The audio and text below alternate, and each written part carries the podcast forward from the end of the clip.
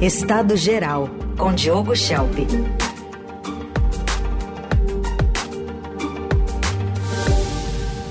Diogo Schelp já conosco.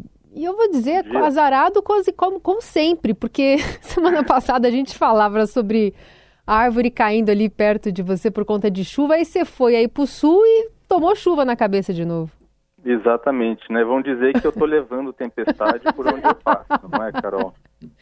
Que coisa! Você está em Santa Maria, aí também choveu bastante. A gente estava falando mais cedo, faltou luz, tem falta de fornecimento até de água, enfim, situação complicada Exato. aí, né? Exatamente, quer dizer, existia já, né, havia o alerta para temporal a, no Rio Grande do Sul e Santa Catarina, não é? E, e havia ali a previsão, inclusive, de que teria ventos de 100 km por hora, parecia, velocidade precisa com aquela dos ventos que a gente teve em novembro do ano passado em São Paulo, que aquele caos todo. É, inclusive, eu estava em São Vicente do Sul, uma outra cidade aqui mais próxima da, da fronteira com o Uruguai, é, que também foi muito atingida. Antecipei minha vinda, minha volta aqui para Santa Maria por causa da previsão de temporal, para não ser surpreendido né, na estrada.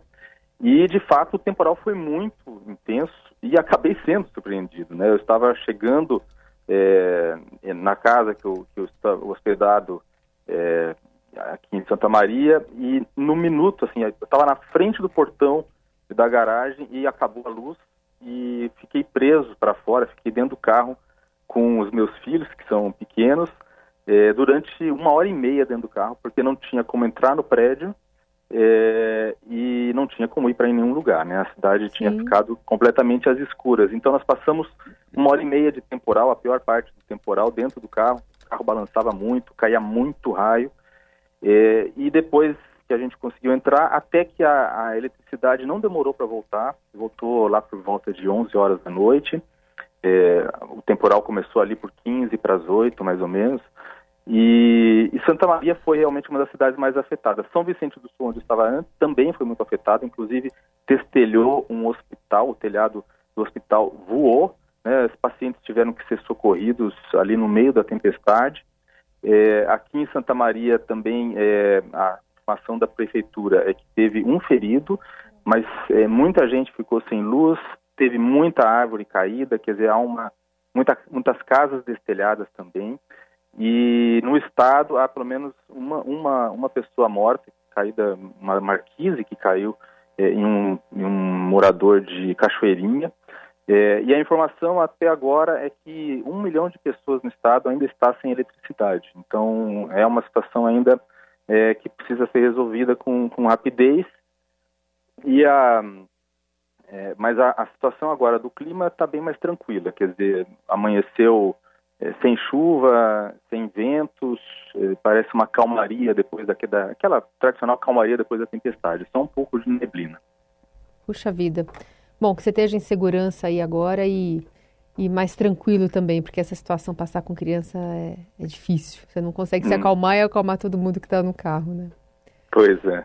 Diego, vamos falar um pouquinho sobre a insatisfação do ex-presidente Bolsonaro com Valdemar Costa Neto. Tem esse, essas rusgas, né, e essas manifestações feitas até pelas redes sociais pelo, pelo ex-presidente ao líder do PL, como é que está o partido no meio disso tudo? Pois é, no PT, a presidente do partido, Gleisi Hoffmann, e o ministro da Fazenda, Fernando Haddad, ficam trocando farpas, não é? Por divergência na condição da política fiscal. E no PL, a gente tem visto algo também é, semelhante, mas por outros motivos. É? As rusgas na cúpula do PL também acontecem, mas com outra motivação. A origem dessas tensões entre o Valdemar Costa Neto, o presidente do partido, e o Jair Bolsonaro, que é o presidente de honra, é, na verdade, no fundo, no fundo, a dificuldade de Bolsonaro de dividir poder. A gente precisa lembrar que o Bolsonaro sempre tentou ser dono do seu próprio partido, mas nunca conseguiu. Não é? Ele saiu do PSL, partido pelo qual ele se elegeu presidente, por bater de frente com, com o cacique Luciano Bivar. E durante um bom tempo, Bolsonaro foi então, um presidente sem partido tentou criar a própria legenda, uma que fosse verdadeiramente conservadora, como diziam seus aliados, mas não conseguiu registrar as assinaturas necessárias. É, acabou encontrando abrigo no PL, que é o partido de Valdemar Costa Neto, que foi aliado de Lula nos seus dois primeiros governos, tendo inclusive indicado o vice, né, José Alencar, nos dois mandatos. Bolsonaro, então, perdeu a eleição para presidente, mas ajudou a transformar o PL em uma potência no Congresso Nacional. Não dá para negar isso. O problema é que existe uma tensão muito difícil de resolver entre o PL centrão e o PL bolsonarista raiz, não é? Por exemplo, no ano passado, o Bolsonaro orientou os membros do partido a votarem contra a reforma tributária, mas muitos parlamentares do PL votaram a favor. E agora a principal dificuldade de entendimento é entre o Valdemar e o Bolsonaro por causa da formação das chapas e palanques das eleições municipais este ano. Então, existem desavenças em Guarulhos, por exemplo, e existe uma indefinição em São Paulo. Claro que ficou acertado que o Valdemar vai apoiar o Ricardo Nunes, né, apesar de Bolsonaro preferir um aliado puro sangue como o Ricardo Salles, mas em troca o Bolsonaro vai poder indicar, pelo menos desse seu acerto até o momento, indicar o candidato do Rio de Janeiro. Só que toda vez que alguma coisa sai de linha nessa relação do Bolsonaro com o Valdemar, o ex-presidente ameaça voltar a falar de Salles em São Paulo. Né? E que é, claro, o maior colégio eleitoral aí em termos de município, e é um, um lugar muito importante para essa disputa, para essa polarização, para a repetição dessa polarização esquerda e direita. Ou melhor, entre uh, PT ou alguém apoiado pelo PT e alguém apoiado pelo Bolsonaro. E o último desses atritos foi essa entrevista que o, que o Valdemar deu elogiando Lula, é, claro que por causa da, das alianças do passado, Bolsonaro se indignou, apareceu num vídeo criticando indiretamente as declarações de Valdemar, mas não citou o nome. Ele mesmo depois disse: Não, não citei o nome, eu não falei dele, mas está muito evidente ali de quem ele está falando. Né? Ele falou em declaração absurda e, e, ele chegou a citar uma possível implosão do partido. Claro que o Valdemar Costa Neto poderia ter evitado os elogios para Lula, ainda mais porque os petistas nas redes sociais deitaram e rolaram com, com o elogio do presidente do partido de Bolsonaro, seu principal adversário. E todos sabem como o Bolsonaro é sensível é, aos humores das redes sociais. Então, a reprimenda que ele fez em público, a declaração de Valdemar, serve mais para acalmar os ânimos desses apoiadores raiz que se movimentam ali, principalmente se manifestam nas redes sociais. Se Bolsonaro não falasse nada, ficaria parecendo que ele estava endossando ou de alguma forma tolerava os elogios a Lula. Né? Mas é difícil imaginar que Bolsonaro vá mesmo provocar algum tipo de implosão do PL ou romper com o partido, porque ele precisa do PL né, e de Valdemar, tanto quanto Valdemar Costa Neto precisa dele. Afinal, Bolsonaro está inelegível né, e não há outro papel possível para ele que não seja o de cabo eleitoral profissional, né, com um salário aí do partido de é, mais de 40 mil reais, e para alavancar as, as, candidaturas do PL se manter vivo politicamente e se fortalecer para o futuro daqui a oito anos, quando acaba a inelegibilidade. Lembrando que também existe sempre aquela espada sobre a cabeça, sobre o pescoço de Bolsonaro, que é a história de que as investigações em relação a ele possam resultar em alguma uma, uma prisão. Né? É, e o Valdemar precisa de Bolsonaro para atingir a meta de, eleger um número recorde de prefeitos este ano. Muito bem. Vou puxar uma pauta aqui que tem a ver né, mais com a, a direita, de alguma forma, né, que sempre fala sobre redução de maioridade penal, que é uma bandeira que agora o governo argentino, a partir de Javier Milei, tem defendido. Ele, inclusive, que está chegando em Davos, hoje tem agenda por lá, é a primeira agenda pública ali dele como representante da Argentina se expondo no, no Fórum Econômico Mundial lá na Suíça e chegou falando que é, é, um, é uma reunião que está contaminada, né? o fórum está contaminado pelo socialismo. Mas queria te ouvir sobre é, qual que é a discussão por trás dessa redução de maioridade penal para 14 anos que está é, lá na Argentina nessa conversa toda.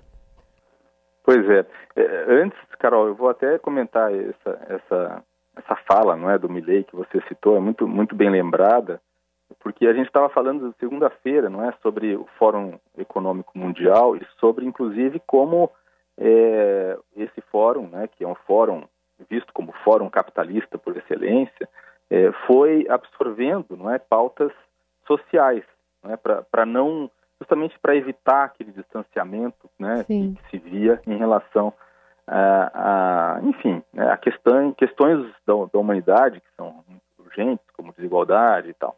É, e é interessante, não é que o Milley, assim como se vê também aqui no Brasil na, nas discussões, que é uma discussão pobre, né, entre esquerda e direita, de que falar em desigualdade ou falar em preocupação social é socialismo, né? É, como se fosse necessário ter uma divisão, ter uma separação entre capitalismo, não é? ou a necessidade de ter produtividade, de produzir riquezas e assim por diante, e também fazer isso com uma preocupação de que as riquezas cheguem para todos. Né? Então é uma visão muito, muito simplista mesmo do Milley. É, e eles estão discutindo na Argentina novamente essa questão da maioridade penal, que é um assunto também muito muito em voga aqui no Brasil. De tempos em tempos surge uma, uma pressão para que se mude também a maioridade penal aqui. Lá, é, a ideia do ministro da Justiça, do Javier Milei, que é o Mariano de Barona, é, é de reduzir a maioridade penal para, quer dizer, é, estabelecer 14 anos como o, a idade em que um, um cidadão pode ser julgado por quaisquer crimes. Quer dizer, em outros países há distinção de alguns crimes que, que, que adolescentes podem, podem ser, pelos quais eles podem ser condenados e cumprir pena, mas é, na, na, ideia do governo Milley é de não haver essa distinção. Qualquer crime possa ser é, fruto aí de, de condenação de quem tem 14 anos ou mais. Então ele deu essa entrevista dizendo que pretende fazer essa modificação sendo que é, na Argentina já existe uma espécie de gradação, a partir de 16 anos é, eles já são é, já são responsabilizados né, por, por, por, atos que eles possam fazer, eles não são inimputáveis, né, mas a punição não é da mesma forma que se dá para adultos. No Brasil, a gente volta e meia vê essa discussão, mas geralmente com a ideia de de reduzir a maioridade penal para 16 anos. E aí os argumentos, é, claro, são variados. Existem argumentos a favor ou contra, é, e os a, os a favor geralmente levam em conta de que a maioria da população brasileira é a favor da, da, da redução da maioridade penal, com a crença de que isso possa reduzir crimes, né? de que um adolescente com 16 anos, obviamente, já tem completa é, ideia dos seus atos, que deve ser punido por isso e que se for punido como for um adulto vai ter um, uma enfim vai ter um menos ímpeto né? Vai ter menos certeza de impunidade para cometer os crimes. E há também toda aquela história de que é, o crime organizado inclusive procura muitas vezes aliciar adolescentes justamente para se aproveitar da questão da, da, da maioridade penal.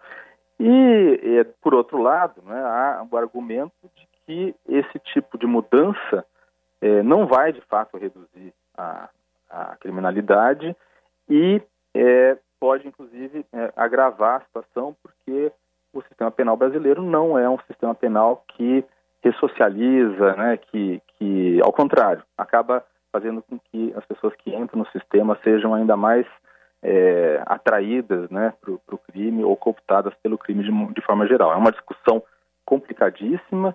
Existem muitos países no mundo que adotam um sistema com uma maioridade penal reduzida, outros que têm algo mais parecido com o Brasil, mas a gente vê é, essa discussão acontecendo na Argentina e pode ter certeza de que é, com essa discussão avançando na Argentina também haverá um aumento na pressão aqui, porque atualmente é, há um grupo político que está se espelhando na Argentina politicamente. Muito bom, Diogo Schelp por aqui no Jornal Dourado, hoje falando lá direto do Rio Grande do Sul. Obrigada, voltamos a nos falar na sexta. Obrigado, até mais.